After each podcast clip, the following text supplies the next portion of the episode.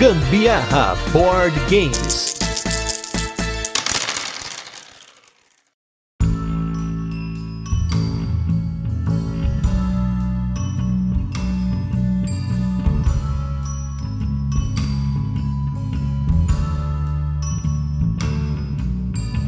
Surpresa é um negócio que você que ouve esse podcast, mas lê a descrição antes, acaba não tendo essa sensação porque você já sabe o que vai acontecer. Ou pelo menos, eu tento não dar tantos spoilers assim, né, do que vai acontecer. Mas hoje você já sabe que é um cast sobre surpresas, porque estamos aqui em mais um Rodada dos Ouvintes para falar sobre jogos que nos surpreenderam. E se você não conhece o Rodada dos Ouvintes, é um programa aqui do Gambiarra Board Games no qual a gente pega áudios dos nossos apoiadores do Catarse, eles, entre aspas, ligam aqui aqui pra gente para falar sobre um assunto e o assunto de hoje é sobre jogos que nos surpreenderam. E como nós estamos quase terminando aí o mês de maio, véspera aí do Diversão Offline, nós estamos com a agenda cheia aqui, portanto, o episódio de hoje vai ser só comigo e eu vou acompanhar vocês por esses jogos que surpreenderam a galera e vou tentar comentar inclusive jogos em categorias parecidas dos jogos que surpreenderam a galera, comentar sobre os jogos que vão aparecer aqui. Nós temos um monte de jogos para comentar porque a premissa dos áudios desse rodada dos ouvintes era mandar no máximo o seu top 3 jogos que surpreenderam. Algumas pessoas mandaram só, algumas pessoas mandaram os três jogos e teve gente que deu aquela roubadinha. Fica essa denúncia, mas estava dentro da regra. Então é uma roubadinha com uma tecnicalidade. Então nós vamos perdoar e manter aqui para vocês. Também não tinha regra do porquê surpreendeu. A gente quer que a galera conte suas histórias dos porquês, quais foram esses jogos. E vamos começar aqui em ordem alfabética pelo Diego Antunes, que gosta de jogos de esporte. Ele tem um perfil lá no Instagram que é o Esporte na mesa. Vamos ver aí o que, que ele tem de jogos que surpreenderam ele. Fala galera do Gambiarra! Aqui é o Diego no Esporte na Mesa e eu vou falar não os jogos que mais me surpreenderam, mas um jogo que mais me surpreendeu, que é o Decathlon do Nizia. Pra mim é um jogão, eu tava procurando um jogo com a temática de atletismo, que eu era... Antes eu já fui atleta de atletismo, sou treinador de atletismo. Tava procurando algo que eu sentisse a modalidade assim, e fiquei muito feliz de descobrir que tinha um jogo do Nizia e de graça, que é de atletismo, que é o Decathlon. Então ele, ele tem as 10 provas do Decathlon. Todas as provas até tem uma, uma relação, assim, de uma forma bem criativa. É um, é um jogo de, de tentar a sorte, um pusher luck, né? Como alguns chamam. E você precisa de oito dados só para jogar, pode jogar em várias pessoas ao mesmo tempo. É muito bom. Esse jogo me surpreendeu por, por todas essas características. Fora isso, os outros jogos eu, eu já tinha uma expectativa, assim, quando fui jogar e... Então eles não me surpreenderam tanto porque eu já fiquei surpreso antes de conhecê-los. Mas o do Decathlon, desde o momento que conheci até o momento que eu joguei, sempre que eu jogo com as pessoas, ele surpreende. Eu tenho uma folha plastificada dele para onde eu vou eu levo ele. É excelente. Valeu!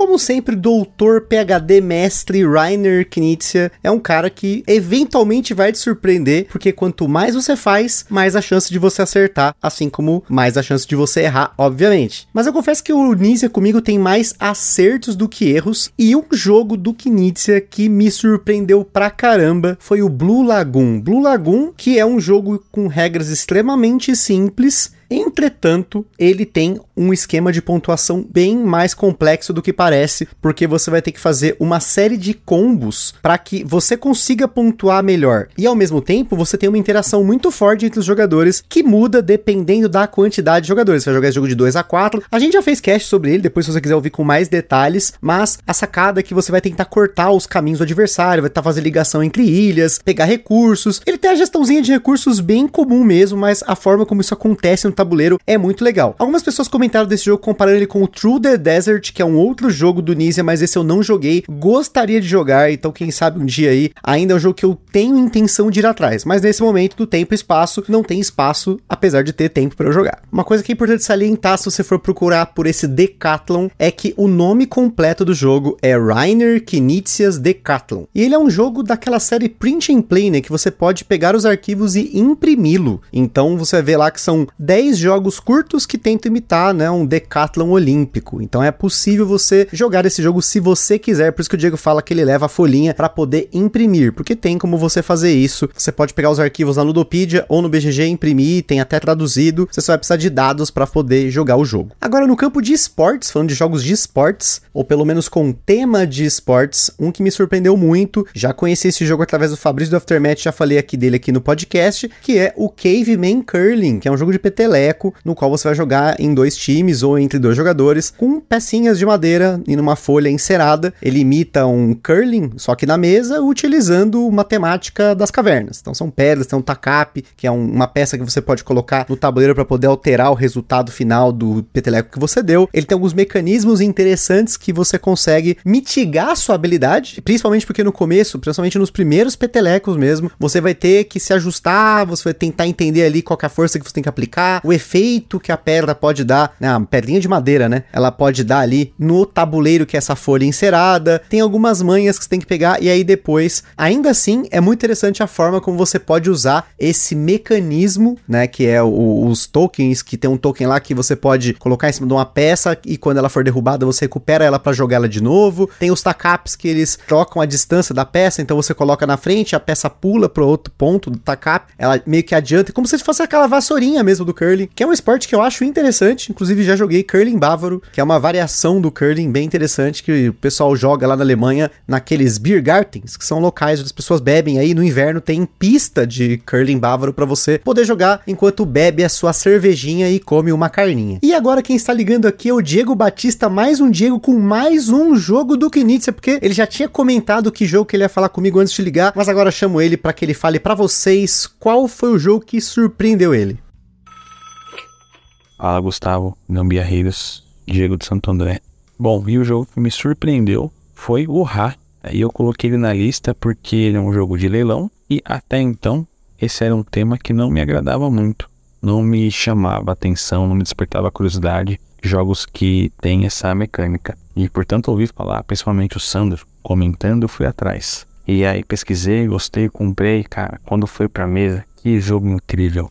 Aquele joguinho que é, é infalível mesmo. Setup super rápido, explicação super rápida. Tem ali a, a coleção né, da, da, das, dos componentes, aquele, a sacada das moedas também, de você dar o leilão, a sua moeda fica disponível. E aí você tem que ficar ligado nessa questão também, não só ganhar um leilão, mas manter moedas balanceadas para você continuar os lances futuros. E aquele push Sherlockzinho, delícia que tem também, quando fica, fica só você na, na mesa ali sobrando, que todo mundo já usou suas moedas. E tem pouquíssimas peças de Rá para sair. E você tá sozinho ali com suas, né, com seu uma ou duas moedas, enfim, para tentar ali o máximo de peças possíveis, né? Então, cara, foi incrível. Então ele entrou nessa cash aí, foi a minha escolha. Primeiro por tirar meu preconceito dos jogos de, de leilão, que até então eu tinha um pouco.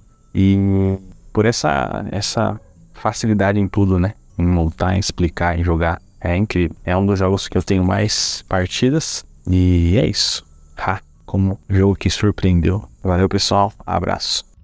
Com certeza o Ra também foi um jogo que nos surpreendeu. Ele me surpreendeu com diversas quantidades de jogadores, inclusive em dois. Já teve cast aqui no Gambiarra sobre o Ra. Então, se você não ouviu, não deixe de ouvir a nossa análise, especialmente a nossa análise em dois jogadores. Eu e a Carol tivemos opiniões um pouquinho diferentes. Acho que vale a pena você conferir se você quer conhecer o Ra. Mas falando dessa mecânica de lances e leilões, né? O auction e bidding. Para você que ouviu Rodada dos Ouvintes, sabe diferentes mecânicas de leilão e de apostas que tem aí no no mundo dos jogos de tabuleiro modernos. E um jogo que me surpreendeu nessa categoria é um jogo que eu não dava nada porque eu achava que ele era extremamente tosco e ele veio pro Brasil num preço que eu achei muito alto. Eu quase comprei esse jogo por tipo 5 dólares, 8 dólares no passado. Eu acabei não pegando porque eu desconfiava que não ia dar certo. E aí, na hora que eu fui jogar, esse jogo me surpreendeu muito, que é o jogo School. Ele é um jogo que foi lançado aqui no Brasil pela Galápagos, é um jogo de 3 a 6 jogadores, no qual você tem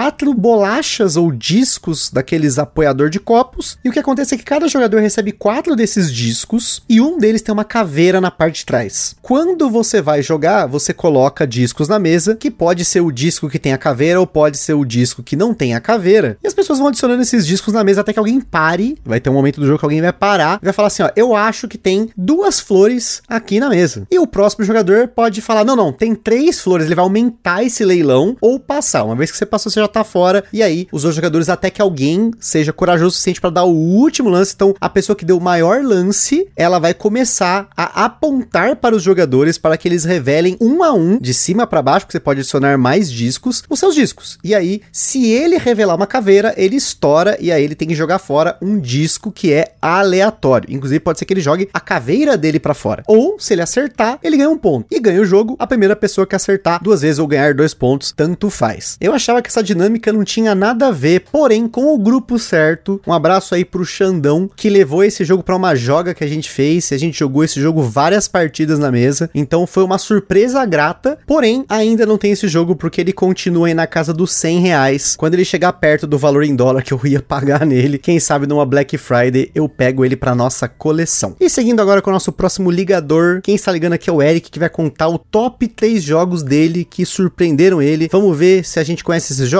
Se você conhece, fique ligado. Manda boa aí, Eric. Fala, gambeiros da mesas desse mundão, tudo bem com vocês? Aqui quem tá falando é o Eric, diretamente de Londrina, Paraná, para partilhar um pouquinho da minha experiência em relação aos jogos que me surpreenderam, né? E para essa questão aí, eu tenho duas histórias aí para contar. Primeira foi uma vez que estava atrás de um jogo chamado Endless Winter, estava na seja de jogo, fui na loja, paguei o jogo, estava saindo até que me deu uma luz. Eu falei, meu, era aniversário de um amigo, será que esse meu outro amigo vai dar de presente para ele o Endless Winter? Liguei pra esse amigo, ele falou, meu, comprei já. Eu falei, meu Deus do céu, não vou ter outro jogo igual, sendo que a gente já vai ter a oportunidade de jogar com um do meu outro amigo. Então quis fazer a troca lá. Daí foi lá na loja, voltei, ô, posso trocar esse jogo? O que, que você me recomenda parecido? Daí ele, meu, ó, o meu jogo preferido de alocação é o Duna Imperial. E assim, eu nunca fui muito atrás de Duna, já assisti o filme, mas é, não tinha lido ainda, comecei a ler depois, eu joguei o jogo inclusive, mas não conhecia e falei, ah, tudo bem. E ainda sobrou um dinheirinho extra, assim, né? Porque o English Inter é mais caro que o Duna. Então eu peguei o Duna mais o Fantasy Realms. Botei na mesa o Duna e meus amigos, que jogo. Entrou no top 5 sem dúvida alguma. Trabalha muito bem deck build, muito bem alocação. Não imaginava que era tudo isso, ainda que muita gente falou, eu nunca fui pego por esse hype, entendeu? Então, para mim foi uma surpresa assim maravilhosa. Mas o Fantasy Realms eu peguei por pegar, porque era o que dava a, a diferença do dinheiro mais ou menos ali que eu tinha pago, e eu assim apaixonei no jogo, assim. Para mim foi uma das melhores compras desse ano. O Fantasy Realms é muito legal, é muito bom. Funciona muito bem com 3, com 4, com 5, com 6, com 2 ainda não joguei, mas eu gostei muito por ele ser rápido, por conseguir fazer os combos, por ser divertido, sabe? Foi um jogo que rodou muito bem. E o Duna, né, foi naquele nível de pimpar ele e comprar as moedinhas da moeda Zeco, insert XPS, a doideira, né? A maluquice do, do board gameiro. E o segundo, a segunda história é a história do Ark Nova, né? Não peguei o Ark Nova na pré-venda, não fui pego pelo hype. E aí onde eu tava nessa mesma loja de jogos, e aí eu tinha feito umas trocas que lá eles pegam os usados, tinha feito essa troca aí com ele. E acabei falando assim, pô, acho que eu vou completar e pegar o Ark Nova. Todo mundo fala tão nesse jogo. É, foi bem na época do, do olho no furacão ali. Um, um barulho dentro da comunidade desnecessário. E falei, foda-se, vou pegar. Peguei o Ark Nova, coloquei na mesa. E que jogo maravilhoso também. Ele esse ano foi pra mesa seis vezes. Só de março até agora. Então, dois meses, né? Nesse período aí. É, ele foi pra mesa seis meses. Enquanto esse Arcast for pro ar, provavelmente ele já foi mais uma vez com seus amigos. Aí a gente gostou muito do jogo. Assim, tá também para entrar nos tops. Eu ainda não, não pensei em qual posição ele tá. Também acho isso importante agora. Que é importante ele tá vendo mesa. Então, assim, a, a sensação de estar tá jogando Zoltai, como que eu jogava quando era criança, me pegou forte, sabe? É, essas duas, esses três jogos me surpreenderam demais. Fantasy Realms, que eu não dava nada e, e foi muito do Imperial, que eu já tinha escutado falar do, do hype, né? E pegou muito forte para mim. E o Ark Nova, que é uma delícia de jogar. As três horas passam voando. E é isso. Muito obrigado aí. E é nóis. Até a próxima, pessoal. Ah, e uma observação. Será que Ark Nova ainda vale a pena em 2023? Tamo junto, pessoal. Respondendo essa última pergunta do Eric, sim, Eric, a Nova ainda vale a pena em 2023 e 2024 também vai valer a pena porque vai ter expansão dele. Mas só para vocês entenderem essa brincadeira, a gente no grupo lá dos apoiadores do Gambiarra tem essa piada porque não sei por que raios começou a aparecer um monte de tópicos da Ludopedia de pessoas perguntando se determinados jogos ainda valem em 2023, inclusive jogos recentes, tipo jogo lançado ano passado, ainda vale em 2023 ou ainda vale a pena esse jogo? E eu acho que essa resposta aí varia muito do tipo de jogo que você tá procurando. Eu acho que jogo não tem idade. Apesar das pessoas acharem que alguns jogos podem envelhecer bem ou mal, eu acho que isso vai muito da sua opinião e você procurar sobre isso. Então Ark Nova continua valendo a pena aí no ano de 2023, vulgo esse ano, mas se você tá ouvindo no futuro, talvez ainda valha a pena, ou talvez não. Vai muito do que você curte aí. E o Ark Nova é um jogo que teve cast recentemente e ele não me surpreendeu tanto assim porque eu já tinha uma expectativa com ele. Então acho que ele atendeu atendeu as minhas expectativas, eu acho que isso não é uma surpresa. Nem o Fantasy Realms, que o Eric mencionou, que eu também joguei, mas como eu já tinha jogado o irmão bombado dele, que é o Red Rising, ele não me surpreendeu. Foi um joguinho legal, mas um jogo que para mim foi passável. Assim, eu talvez teria se ele tivesse muito barato e acontecesse o caso exatamente como o Eric comentou, de você tá lá na loja e aí tem um joguinho lá e você aproveita para pegar. Que o primeiro episódio do Gambiarra Board Games tem relação com uma situação situação muito parecida, que foi o King's Gold, que quando a gente foi pegar um Carcassonne que eu comprei lá em 2018, 19, eu não me lembro exatamente quando foi, eu comprei meu Carcassonne e fui buscar ele na loja para não pagar frete. Quando eu cheguei lá, lá na Bravo tinha um monte de jogo em promoção e um deles era o King's Gold. Eu já tinha visto esse jogo no The Dice Tower, eu vi o pessoal falando bem do jogo, acabei pegando ele, peguei acho que um Matriosca, eu peguei mais alguma coisa lá, tava tipo super baratinho, 30 reais. Falei, pô, legal, vou levar. E esse jogo sim surpreendeu a gente muito, tanto que é um dos jogos mais jogados dos últimos anos aqui em casa. Eu dei uma enjoada para jogar ele em duas pessoas, mas para jogar em mais gente eu sempre topo. Joguei ele com uma galera, já apresentei ele para outras pessoas que estão redescobrindo esse jogo agora em 2023. Então, Kings Gold vale também em 2023. Só não posso falar aí do Dune Imperium, que eu não joguei o Dune Imperium. Também não joguei o Endless Winter, que é outro jogo com deck building, alocação que o pessoal comparou quando saiu, né, lá fora, principalmente esses jogos. Mas a gente jogou Arnak, que é um jogo que também não me surpreendeu. Eu até falei no cast que eu gosto de jogar Arnak, mas ele me dá uma sensação estranha quando eu jogo ele. É uma sensação de que eu não curti muito, mas eu quero jogar de novo. Eu não sei dizer isso. Eu falei no cast, talvez o cast eu tenha sido um pouco mais detalhado. Mas se naquela época, né, que a gente pegou o King's Gold, que tinha bem menos jogos no mercado, já tinha jogos suficiente para você não saber do jogo, ver ele na loja, procurar rapidinho sobre ele e se surpreender, imagina hoje quanto jogo que tá lá na prateleira da loja que você não conhece mas que pode te surpreender. Então, às vezes você tá na loja, vê uma promoção, dá uma pesquisada, ver o que é, que é o jogo, né? Porque muitas vezes são jogos que simplesmente passaram pela mídia e aí você vai descobrir depois que esse jogo existe e que ele é muito bom para você. E agora, seguindo aqui, vamos com o Evo Moraes, tá sempre ligando aqui pra gente. Ele vai colocar o top 3 dele. Vamos ver o que, que ele tem para passar para vocês desses jogos que surpreenderam ele. E olha que é difícil surpreender o Evo porque o Evo tem uma coleção pequenininha, ele joga muito o mesmo jogo. Vamos ver o que, que ele tem para falar para vocês aí. Fala, guerreiros. Aqui é o Evo de Maceió e eu vou fazer um mini top 3 de jogos que me surpreenderam. Primeiro jogo foi o Firenze. Um dos primeiros jogos que eu joguei após deixar o Crossmaster e estava num evento no de Jogos, né? Fui convidado para jogar na mesa do Firenze e o jogo já estava montado. Aí a primeira coisa que eu pensei foi: que negócio feio da peste. Isso deve ser uma bomba. deve ser muito ruim esse jogo. Mas aí foram explicando o jogo, eu falei, ah, interessante. E durante a partida foi muito divertido, porque o jogo tem bastante interação e tem o controle, uma maioria diária, né? É bloco em cima de bloco e, foi muito divertido. Foi nessa partida que eu abracei o conceito de que não importa se o jogo é bonito ou feio, que vale é, um jogo ser bom. Os outros dois jogos que me impressionaram é, foram pelo mesmo motivo, que foram Blue Lagoon e o Concórdia. Porque tem muito jogo e pouca regra. Eu fiquei impressionado com o tanto de formas que dá para jogar.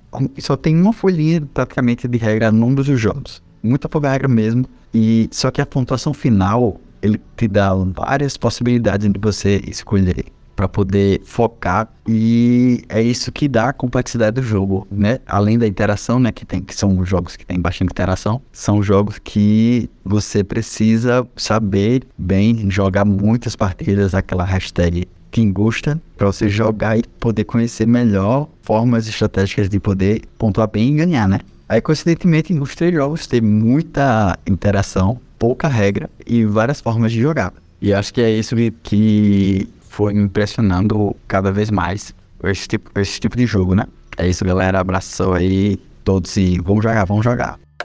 Bom, eu falou do Blue Lagoon, que eu já comentei aí, Blue Lagoon, então mais um ponto para Blue Lagoon de jogo surpreendente, mas o Evo tocou num ponto assim extremamente importante, que é o jogo feio. Também ele falou sobre jogos com pouca regra e muito jogo envolvido, já vou falar sobre isso, mas o jogo feio, aquela hashtag adote um jogo feio, é importantíssima para esse episódio, gente, porque muitas pessoas deixam de jogar um jogo por ele ser feio, por ele ter uma arte horrível, por ele ter uma caixa deplorável, né? Enfim, a gente pode dar vários adjetivos ruins para o design gráfico de um jogo, entretanto, pode ser que esse jogo tenha um design, um game design absurdamente top. Não joguei o Firenze, mas ele tem cara de jogo velho, né? Ele tem cara daquele euro seco que a galera gosta de falar, né? Aquele euro feio. E tem muitos por aí, acho que você vai se surpreender jogando muitos desses jogos. Porém, um jogo extremamente feio, na verdade dois, né? Mas um especificamente que me surpreendeu surpreendeu, porque o outro eu gostei muito, mas ele não foi uma surpresa. Eu já conheci uma, um pouco sobre ele. O que me surpreendeu foi o Innovation, um jogo que mais uma vez eu comprei em promoção. Eu vi o Fel falando desse jogo, dei uma procurada, falei, nossa, esse jogo é interessante, né? É do cara do Red 7 e tal, vou pegar. E eu peguei, e a primeira vez que eu joguei, essa partida não fazia jus a nada do que eu já tinha visto do jogo, seja gameplay, seja alguma resenha, porque ele foi uma surpresa absurda. Esse sentimento que eu tive de jogar um jogo complexo complexo, um jogo cabeça, um jogo caótico, sabe? De eu tá montando ali a minha civilização abstrata, porém tendo uma série de momentos emocionantes na partida. Não tem como descrever. É difícil por isso em palavras, porque eu sei que a gente já tentou fazer isso, tem episódio do Innovation, mas eu vi outras pessoas que pegaram esse jogo e não curtiram, eles não conseguiram sentir isso. E acho que isso é um negócio muito particular, por isso que jogo é jogar. Você tem que jogar realmente para saber o sentimento, o apego que você vai ter com ele, para você ter certeza que aquele jogo é para você, porque mesmo jogando talvez no BGA e tal, é uma sensação diferente. Acho que também depende do seu adversário, depende do momento, né? Jogo na mesa é uma situação que é afetada por diversos aspectos aí. Queria inclusive recomendar um episódio lá do Tipo War que eles falam sobre frustrações e algumas dessas frustrações de jogos na mesa têm relação com isso, com esse sentimento que você às vezes espera que as pessoas tenham ou que você gostaria de ter com o jogo e não tem por algum motivo que às vezes você até desconhece. E o outro jogo feio que é muito bom é o Wizard. Wizard. Né? A arte do Wizard é feia mesmo. Claro que ela tem a sua beleza, porque ela é aquele bonito feio. Você tem que saber abstrair as referências, tem que saber olhar como arte, aquela arte diferenciada, porque se uma banana colada na parede com silver tape pode ser arte, as cartas do Wizard também podem ser. Agora, nesse quesito pouca regra e muito jogo, que é o caso do Concórdia, sem dúvida o Concórdia é um exemplo extremo aí que eu poderia colocar também que me surpreendeu. Um jogo com duas folhas de regra e uma complexidade na mesa muito grande. Mas um outro jogo que me surpreendeu nesse sentido foi o Dominion, que o Dominion é basicamente você baixar carta, comprar carta, completar a sua mão e começar tudo de novo. Quando termina o deck, você reembaralha ele para começar de novo, que é o conceito básico aí do deck building. Porém, quando eu joguei o Dominion, eu já tinha jogado alguns jogos de deck building, eu não gostava tanto da mecânica, eu achava ela ok, achava ela fazendo parte do jogo legal, mas não era uma mecânica principal. Eu gostava e o Dominion me mostrou o brilho disso, quase como um TCG, cada carta tem o seu efeito, então a regra base é simples, mas as cartas expandem isso. Só que não adianta você explicar todos todos os efeitos, porque cada jogo vai entrar apenas 10 cartas além das cartas fixas de ponto, de dinheiro e tal. Então, quando eu joguei ele a primeira vez, ele me surpreendeu pra caramba, porque eu comecei a fazer aqueles combos atrás de combos e carta que compra mais carta, que você pode, sabe, sacar cartas do deck, porque sacar é você pegar do deck, comprar é você pegar de um pool de compra no mercado. Então, por ser uma regra base simples, mas ele e se expandir, assim como Concórdia, nas cartas, eu achei genial. Ele me surpreendeu muito, tanto que ele entrou aí no meu top 50. Se você não ouviu meu top 50, volta pro vídeo depois, ó. Mais indicação de podcast para você. E agora, com um mini podcast, como sempre, vem aí ligando para vocês Guilherme Tissot, que ele me pegou numa tecnicalidade. Então vamos lá, Guilherme, solta o verbo.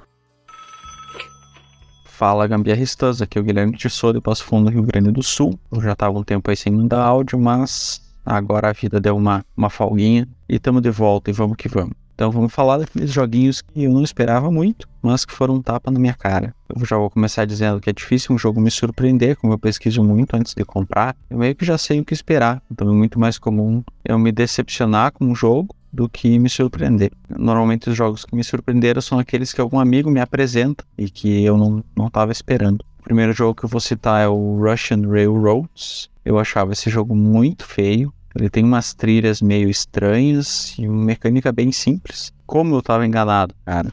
Muito demais, assim. Esse jogo é incrível. Primeiro, que ele não é feio, ele só tem um estilo meio peculiar. E segundo, que o jogo é espetacular. É uma alocação de trabalhador muito apertada. Ele passa uma sensação de combos e de progressão que eu nunca tive em nenhum outro jogo. Então eu não resisti, acabei comprando o Ultimate Railroads. E hoje ele tá no meu top 5. Quero mandar um abraço aqui pro Bolívar, que me apresentou esse jogaço. Em segundo lugar, eu vou falar dos jogos do Feld em geral. Eu não costumo ter interesse pelos jogos dele, tanto que eu não tenho nenhum na coleção. E sempre que eu vou jogar alguma coisa dele, eu vou com uma expectativa muito baixa, assim, a mínima vontade de jogar. Mas o cara sempre me surpreende. Eu tenho que admitir que ele é um bom designer. Eu teria algum jogo dele na coleção? Hum, por enquanto não. Os jogos são bons, mas eu sinto que falta um tempero, sabe? Quase comprei um Bonfire recentemente, só para dizer que eu tenho um Feld na coleção. Mas no fim o Ministério do Gambiarra falou mais alto e eu resisti. Um abraço aí pro Lucas Rugini, que é o Feldete do nosso grupo e sempre me apresenta os jogos dele. Em terceiro lugar, a gente vai de clássico. Eu tô falando do Carcassonne. Conforme a gente vai se aprofundando no hobby, acho que a gente tem uma tendência a deixar de lado esses jogos mais clássicos, né? Então eu sempre olhei com o Carcassonne com certo desdém. Ah, ele é um jogo de iniciante, é um jogo velho, é muito simples. Até que saiu uma versão bonitona de 20 anos. E eu comprei só para dizer que eu tinha. Eu fui jogar a primeira vez, sem muita expectativa, e cara, como o jogo é bom. Jogamos eu e minha esposa, foi disputadíssimo, legal demais ver aquele mapa crescendo, fechando as estradas, as cidades, pontuando, bloqueando as jogadas dela, ela me bloqueando as minhas. Então hoje ele acabou virando um jogo padrão para uma jogatina descompromissada ali de meia horinha. E assim como o Gusta tem uma disputa com a Carol no azul, eu tenho essa mesma disputa com a minha esposa no Carcassonne. Então, beijo pra Thaís, que me aguenta nesse hobby maravilhoso. Para terminar, o Gusta disse que só podia falar de três jogos, né? Mas isso não inclui expansões, certo?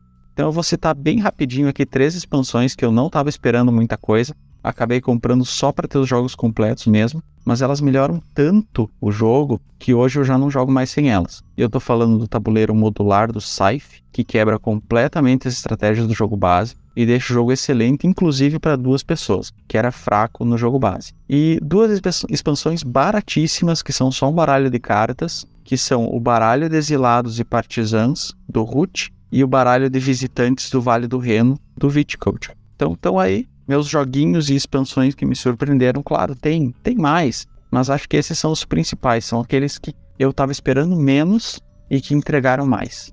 Feito, galera. Um abraço. É isso. Tchau.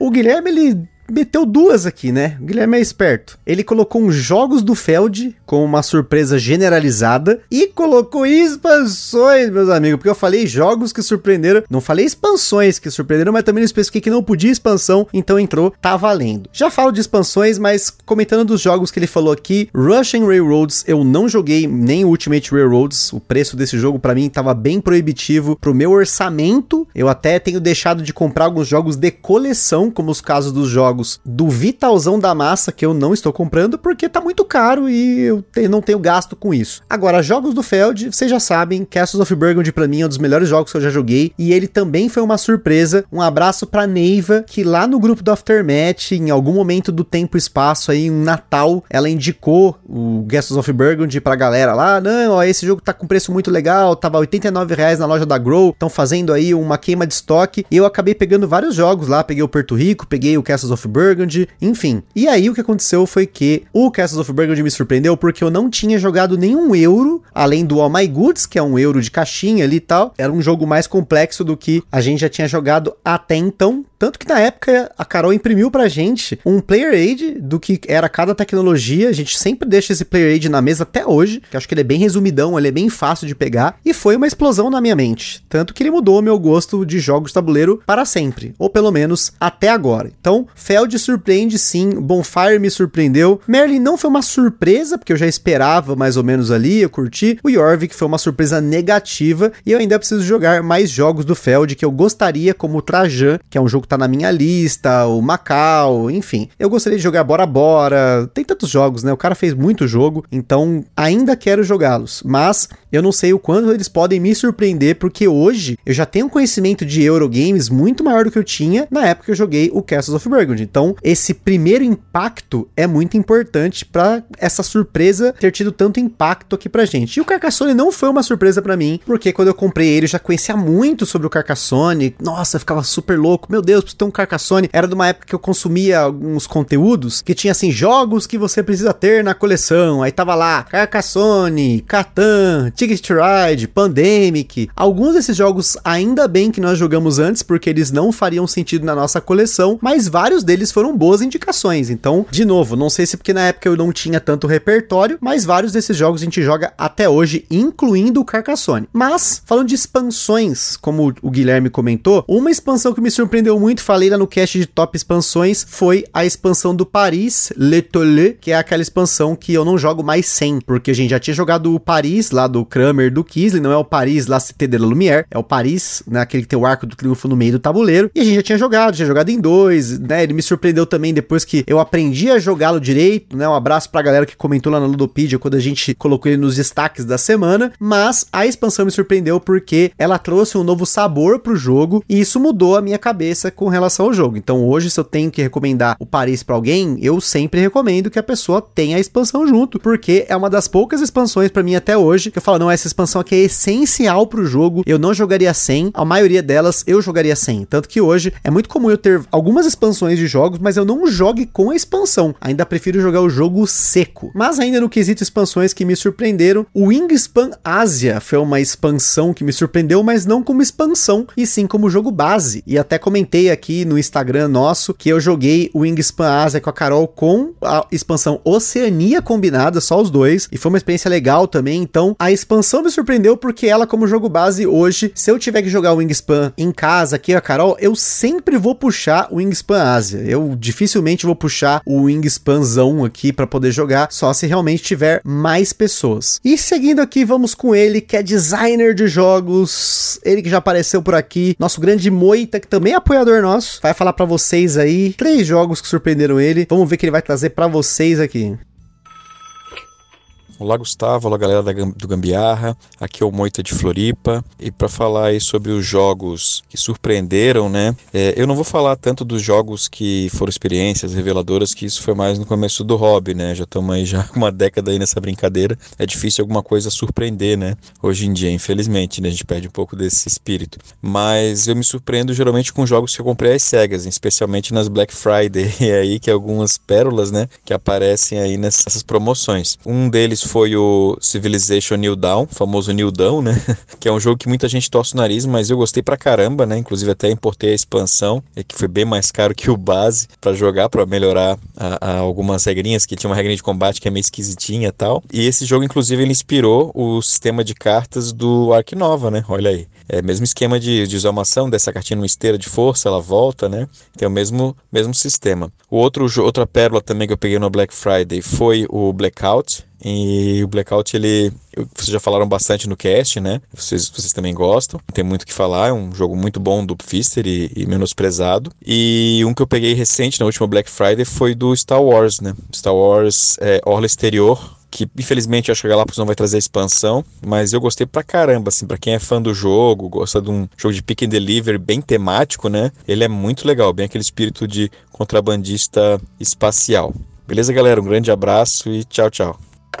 Bom, dos jogos do Moita ele pegou numa parada extremamente importante também para esse episódio, que são os jogos sem hype que acabam virando jogos na promoção. Principal deles aí com certeza é o Blackout Hong Kong, que depois que entrou na promoção, o nosso episódio aqui subiu muito de download e a gente começou a receber mensagem de um monte de gente falando: "Olha, caramba, esse jogo é muito bom, Fister, Fister". Vocês podem até ver que eu não tenho falado tanto do Fister aqui no podcast, né? Não é porque ele não é mais meu designer favorito não, é porque não tem saído nada dele de relevância relevante para mim. Eu não tenho pego esses GWT novo, esses Big Box, não sei que box que ele tem lançado, porque eu acho que eu prefiro quando ele tem designs originais, né? O último design original que eu joguei dele foi o Boom Lake, que não me surpreendeu. Eu achei ok. Até hoje eu não tenho ele na coleção, tô esperando aí ele sair no Brasil pela Vem Pra Mesa Jogos para poder jogar mais vezes. Eu só joguei uma partida e uma partida, como eu sempre falo para vocês, nunca é suficiente para formar uma opinião definitiva. E mesmo que jogue mais vezes, pode ser que essa opinião mude ao longo do tempo. Mas falando de jogos da promoção, já teve aqui um episódio aqui no Gambiarra, que é um dos episódios mais baixados, que é os jogos sem hype, que a gente falou de vários desses jogos que entraram em promoção, que a galera não pegou bem, ou que não teve muito mercado, saiu no momento errado, enfim, tem uma série de motivos. Então, para esse áudio específico do Moita, tem uma série de jogos. E eu acho que a gente precisa gravar uma nova edição desse cast para vocês, hein? Vocês estão nos ouvindo que são apoiadores, se eu colocar esse tema, não deixe de votar aí pra gente fazer uma edição nova dos jogos sem hype, porque esse episódio já tem algum tempo já, já mudou muita coisa. Vários dos jogos que a gente colocou lá sumiram do mercado. Por que será? Não sei. Talvez somos influencers, nunca se sabe, né? Às vezes as pessoas ouvem o que a gente fala e levam em consideração, pode ser que seja isso. Mas vamos fazer uma nova edição porque tem muito jogo sim aí atualizado que a gente pode colocar que foram jogos sem hype ou mesmo jogos que estão na promoção e um deles é um dos meus favoritos que é o Nova Luna, gente. Nova Luna na Bravo Jogos estava por menos da metade do preço que ele saiu aqui no Brasil e é um jogo excelente do Uwe Rosenberg. Todo mundo conhece ele pelo Caverna, pelo Agrícola, mas meus jogos favoritos dele é o Bonanza e Nova Luna, que são dois jogos que fogem um pouco aí da linha tradicional dele, apesar do Bonanza ser um jogo de plantar. Ainda assim, é fazendinha, mas Nova Luna não é fazendinha. Recomendo muito esse jogo para quem gosta de jogos abstratos, no estilo do Azul, do Sagrada, Kingdomino. Eu acho que o Nova Luna entra aí para mim nessa categoria desse tipo de jogo que a gente fala aqui que joga no sofá, que joga feels good, que tem a competitividade aqui em casa. Nova Luna desses jogos a gente tem 20, 30 partidas aí um contra o outro aqui. E vamos dar sequência aqui com os Rafaéis desse episódio, começando aqui pelo Rafael Oliveira que está ligando aqui para vocês para falar um jogo que surpreendeu ele muito.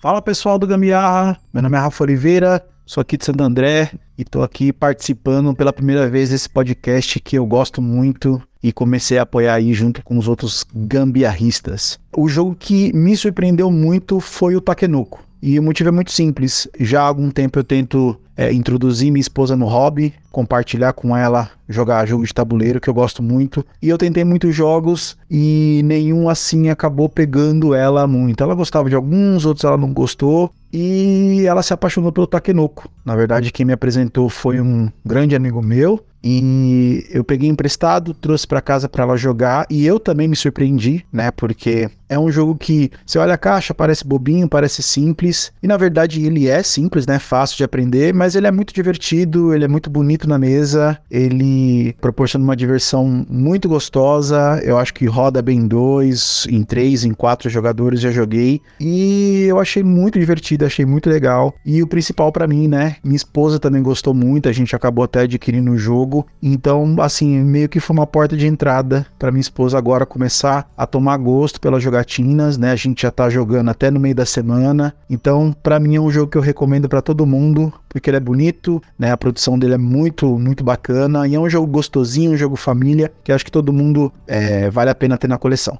Beleza?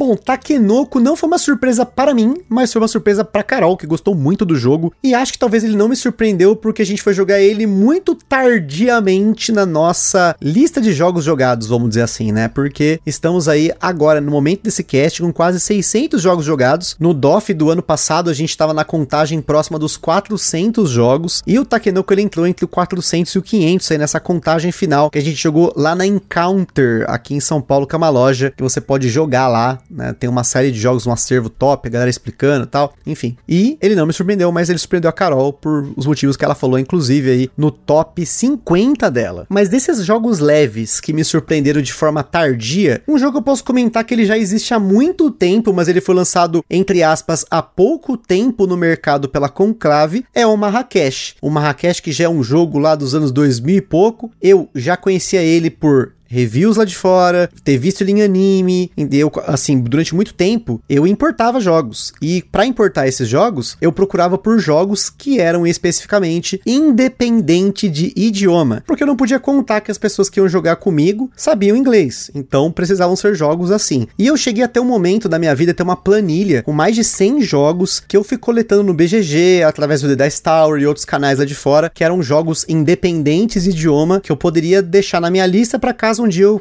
fosse importar, eu, alguém trouxesse para mim ou alguma coisa do tipo. E você que tá nos ouvindo aí, depois comenta aí no Spotify, na Ludopedia, que jogos que você descobriu tardiamente, jogos que já são mais antigos, que a galera considera clássico e que você jogou só depois de muito tempo e curtiu ou se surpreendeu. Não deixe de comentar aí. E agora o nosso outro Rafael que ligou aqui hoje é o Rafael Roriz. Vamos ver aí quais foram os jogos que surpreenderam ele aí, que ele quer comentar com vocês. Fala Gusta e Carol, gambiarristas do Brasil e do mundo. Eu sou o Rafa aqui de Brasília e essa é a minha primeira participação aqui na rodada dos ouvintes. Então vamos lá, falar de jogo que me surpreendeu.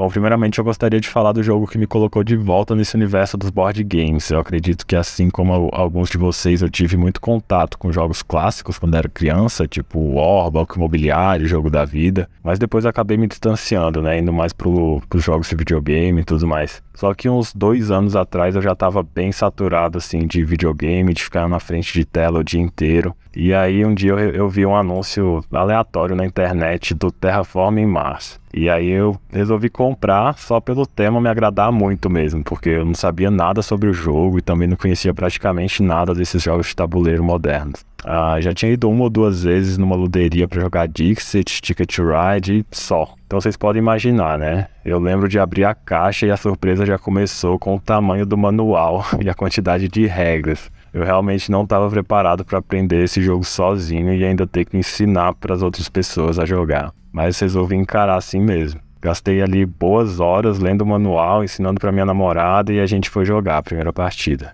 E aí no dia seguinte ensinei pro meu irmão, minha cunhada e meu pai, e a gente jogou de novo e de novo. E nas primeiras vezes esse jogo já explodiu a nossa cabeça, assim, num bom sentido, sabe? Isso mesmo jogando com algumas regras erradas, né? Que a gente só foi entender depois de algumas partidas. A gente nem imaginava que um jogo pudesse ser tão complexo e imersivo a ponto da gente passar ali umas 4 horas jogando nessas primeiras vezes e nem ver o tempo passar, cara, foi incrível. Então esse foi o nosso jogo de entrada, né, por assim dizer. E desde esse dia a coleção vem crescendo bastante, a gente joga praticamente todo final de semana e feriado. E esse até hoje é o jogo preferido do meu pai e é um dos meus preferidos também. Outro jogo que me surpreendeu muito foi o Coach Express. Esse eu ganhei mais recentemente de presente. E apesar de ser um jogo já antiguinho, eu nunca tinha lido nem visto absolutamente nada sobre ele. É interessante, porque hoje eu sou aquele cara que lê review, assiste review, vê vídeo de gameplay, escuta podcast, considera muito, sabe, antes de comprar um jogo novo. O Ministério Gambiarra tá aí fazendo escola.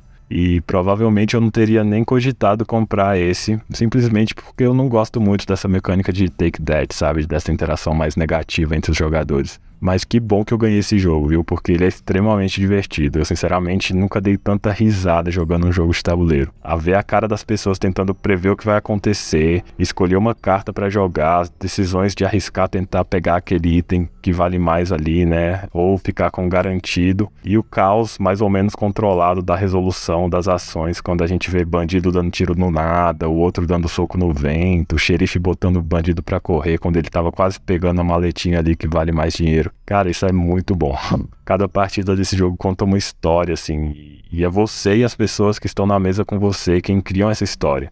Enfim, o fator risada nesse jogo é absurdo. Então, para quem gosta de rir com a galera, mas assim como eu nem sempre está no clima ali para jogar um party game, esse aí é um prato cheio e vale demais conferir se você ainda não conhece. Então, bom, eu falei demais já, pessoal, é isso. Esses aí foram os dois jogos que me surpreenderam muito positivamente e até a próxima.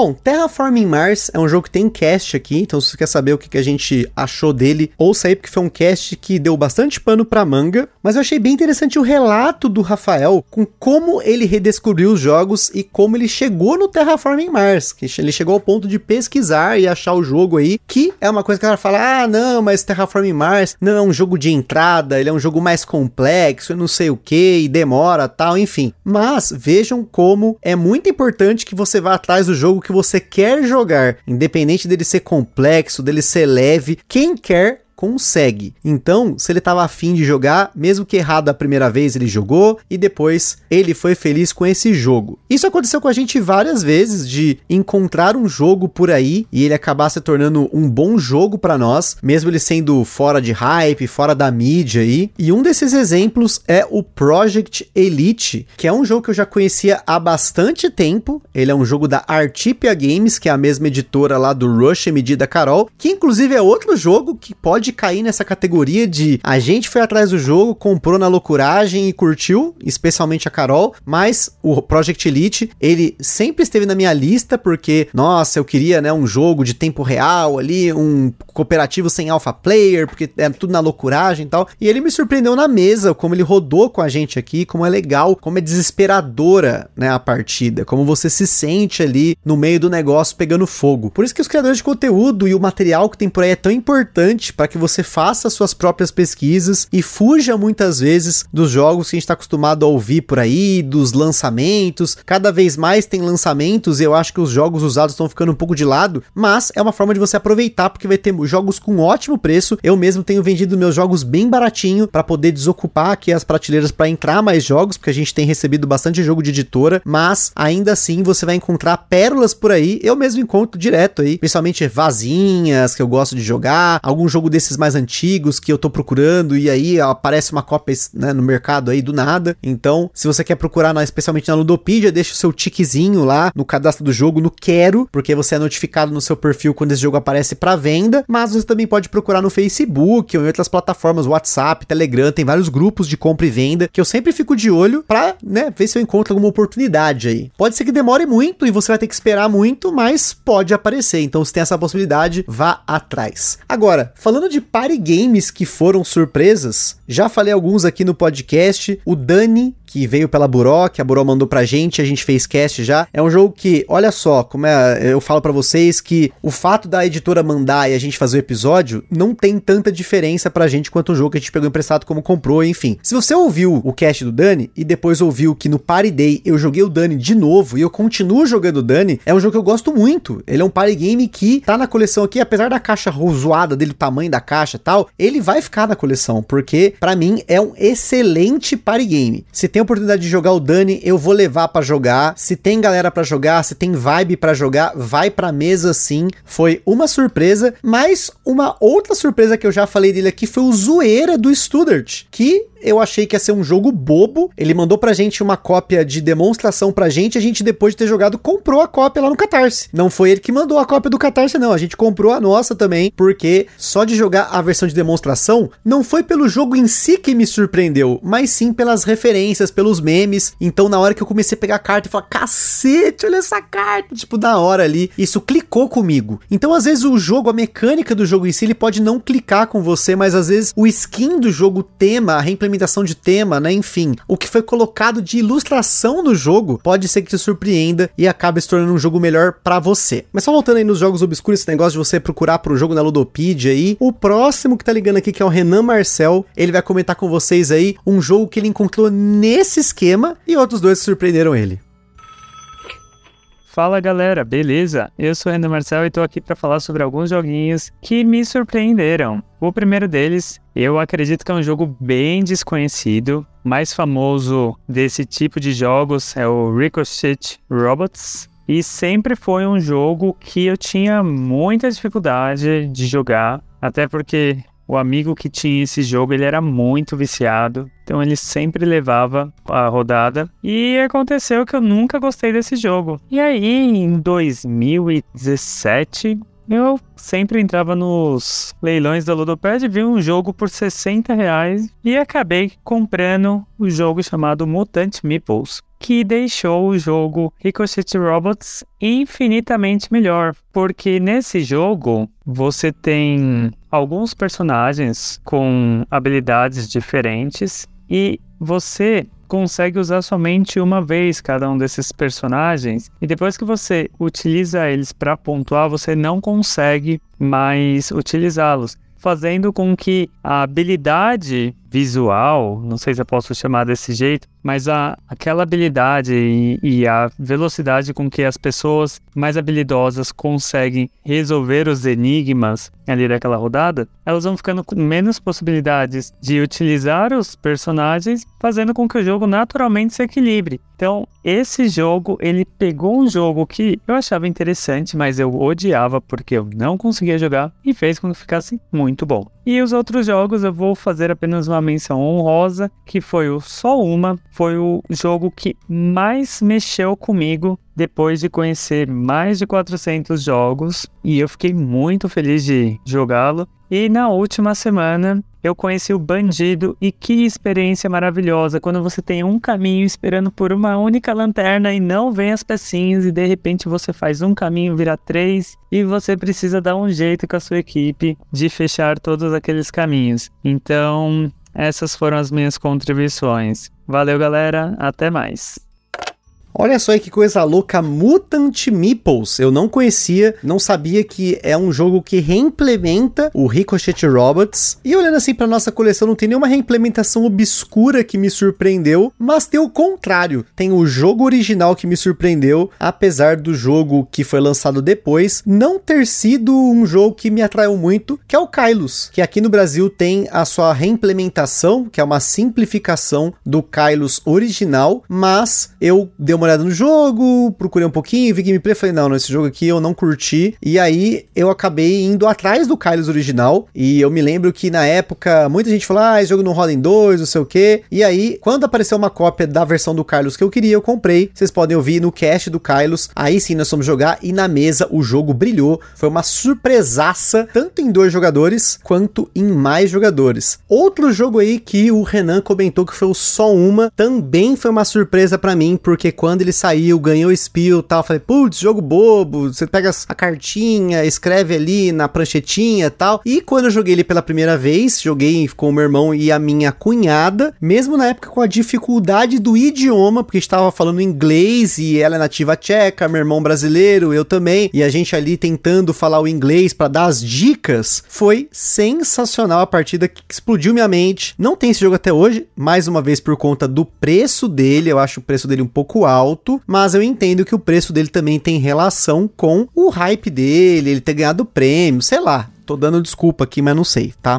Enfim. O negócio é que não quis comprar esse jogo, mas eu conheço pessoas que têm e sempre que tem oportunidade eu jogo. A última vez que eu joguei foi lá no navio da Nerd Criativa. Se você não ouviu o nosso episódio sobre né, o navio, o cruzeiro lá, eu comentei do Só Uma e de outros jogos que nós jogamos lá. Então, não deixe de conferir aí para você saber mais sobre o que foi esse cruzeiro e outras coisas do tipo. E por fim, né, o Renan comentou do Bandido. E eu não sei se na época que eu joguei o Bandido ele foi uma surpresa para mim, porque jogos de fazer rotas e tal, a gente já conhecia alguns. O Saboteur era o mais antigo deles, que a gente tem na coleção há muitos anos mesmo. Então ele não foi uma surpresa, mas não quer dizer que ele foi um jogo ruim. Ele foi um jogo que a gente gostou desde o início. Mas Pocketzinho da Paper Games, na época não era da Paper Games, mas quando o amigo nosso comprou e nós jogamos e nos surpreendeu, foi o Cariba. Um jogo que aqui no Brasil é super baratinho, mais um jogo de quem? Rainer Knizia, El Mestre, que é um jogo super simples, mas super cabeça. Fizemos cast aí também para você ouvir. Então, todos esses jogos, anota, tá anotando aí? Aqui na descrição desse episódio tem o nosso índice de playlists e lá tem as playlists, até inclusive com o índice completo lá na Ludopedia. Se você quiser ouvir qualquer episódio de qualquer jogo, é mais fácil você ir por lá. Ou você procurar GBG Cariba, GBG determinado jogo, determinado assunto. Sempre coloque GBG na frente, é mais fácil de procurar nesses Spotify, Deezer, Amazon Music da vida aí. E seguindo para o nosso último ligador, ele que grava com a gente direto aí, cara que manja muito de teoria de jogos, joga muito jogo de cracudo, joga muito solo, solo gamer raiz, grande Toledão, vai falar para vocês qual foi o jogo que surpreendeu ele. Fala Gustavão, fala aí pessoal do Gambiarra. Cara, é difícil falar desse que surpreende porque hoje em dia a gente fica sendo aí acaba sabendo bastante coisa antes já, né, dos jogos, várias opiniões. Mas um que eu nunca fui atrás e quando eu fui jogar, eu me, me se tornou assim, um dos meus favoritos, cara, é o For Sale, que é o que tem pela Paper Games. Você olha ali, você não dá muito, parece até com a arte antiga que tinha, né? Assim, não, não chama muita atenção. Aí depois quando você pega para jogar, assim, com um grupo que, que entende a, a dinâmica ali e, e vai para cima, é um jogaço, assim. Dá pra ficar sendo jogado infinitamente muita escolha, muito divertida a leitura de mesa, as duas fases ali se comunicam bem demais. Então, bem resumidamente, é isso aí a Force Sail, pequeno, grande jogo, maravilhoso que é muito mais do que aparenta. Um abração aí para todo mundo. Falou.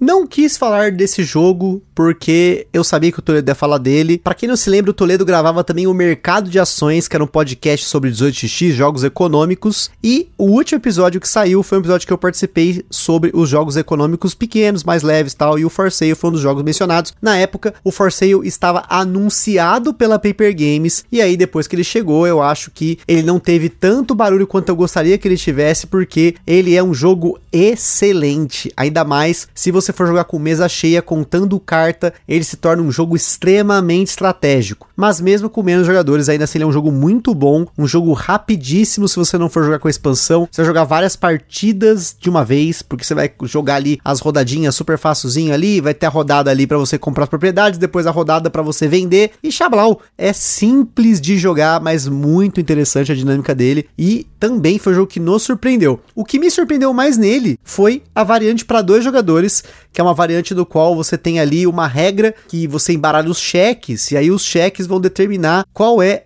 prioridade do lance da primeira rodada. E depois na segunda rodada, aí sim, é, as cartas são embaralhadas e aí ele joga entre aspas de forma aleatória. Ele cria um pouco de caos, porque você sabe o que ele já comprou, mas você não sabe a ordem que vai sair. E não vai sair numa ordem lógica, porque vai sair de forma aleatória. Se você não se incomodar com isso, eu não me incomodei nem a Carol, acho bem interessante, mas ainda assim eu prefiro jogar ele com mais pessoas, mas não posso deixar de recomendar, ainda mais que a edição nacional tem uma das melhores artes do jogo, se não a melhor, do Gil Martimiano. Achei curioso que não teve carteados aqui nessa lista da galera. Carteados raiz, aquela vazinha, aquela escalada, aquele ficha, aquele rume. Então não posso deixar de colocar aqui para vocês que esses jogos têm me surpreendido muito, porque quando você começa a jogar carteados e se aprofundar nesse mundo, você percebe que muitos jogos têm variações de mecânicas ou de estruturas de jogos mais antigos, mas às vezes uma coisinha que muda pela regra do jogo ser tão simples e tão limpa, você já pega um negócio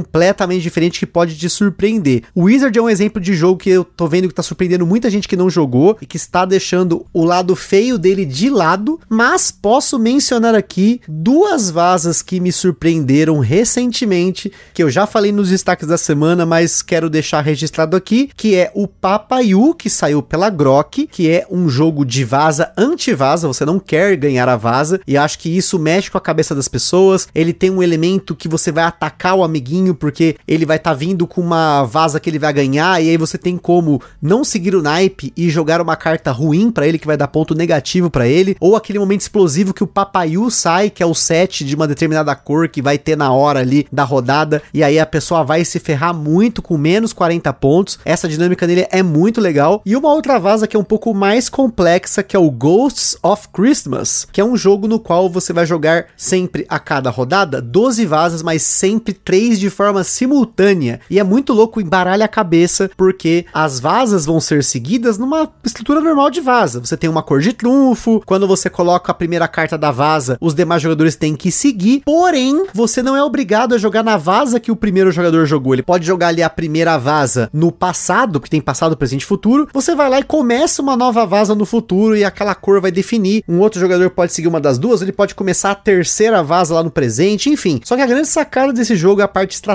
dele maluca, é que, além de todas as cartas serem distribuídas, então você pode contar carta, não importa se a primeira vaza que foi jogada começou no presente, uma no futuro, enfim, não importa isso. O que vai importar no final das contas depois é que as vazas são resolvidas do primeiro jogador até o último no sentido horário, porém, elas são resolvidas do passado para o futuro. Então pode acontecer efeitos muito malucos em que o jogador que ganhou uma vaza, no, por exemplo, no passado, ele no presente jogou uma uma cor de carta sem seguir a carta do naipe da vez que foi jogada primeiro na rodada. E o que vai acontecer é que isso vai mudar a cor base da cor da vaza. E aí todos os jogadores provavelmente estão fora do naipe. E aí quando está fora do naipe você não ganha. Então é um negócio muito louco. Enfim, acho que é até difícil de explicar ele em palavras, porque até para explicar eu tive dificuldade, mas é uma vaza que me surpreendeu absurda. Muitas outras têm me surpreendido, porque eu tenho entrado muito nesse mundo das vazinhas, mas isso só o tempo dirá e vocês estarão aqui para ouvir nos destaques da semana e eventualmente com episódios. Com certeza poderia passar um tempão aqui com vocês falando de jogos que me surpreenderam, mas acho que aqui a gente tem um apanhado bem completo para que você também possa comentar com a gente quais foram os jogos que te surpreenderam, jogos que você não dava nada, jogo que você pegou na promoção, que você importou, que você comprou no escuro, porque às vezes o Ministério do Gambiarra Board Games falha e você compra por impulso não vou te julgar, apesar de te alertar. E aí, pode ser que uma pérola apareça num momento como Então é isso aí, pessoal. Espero ter gostado desse episódio. Se você quer participar do Rodada dos Ouvintes, não deixe de apoiar a gente no Catarse e também de não perder os prazos de enviar os áudios, porque geralmente eu peço pra galera enviar na segunda-feira até na sexta. A galera só me envia na sexta-feira, faltando 10 minutos para acabar o dia. Fica essa denúncia para os nossos apoiadores. E aí, alguns deles esquecem, inclusive, mas acontece. O importante é participar. É isso aí, galera. Aquele forte abraço e até a próxima! Está perdido com tantos episódios? Consulte na descrição o nosso índice completo de episódios e playlists.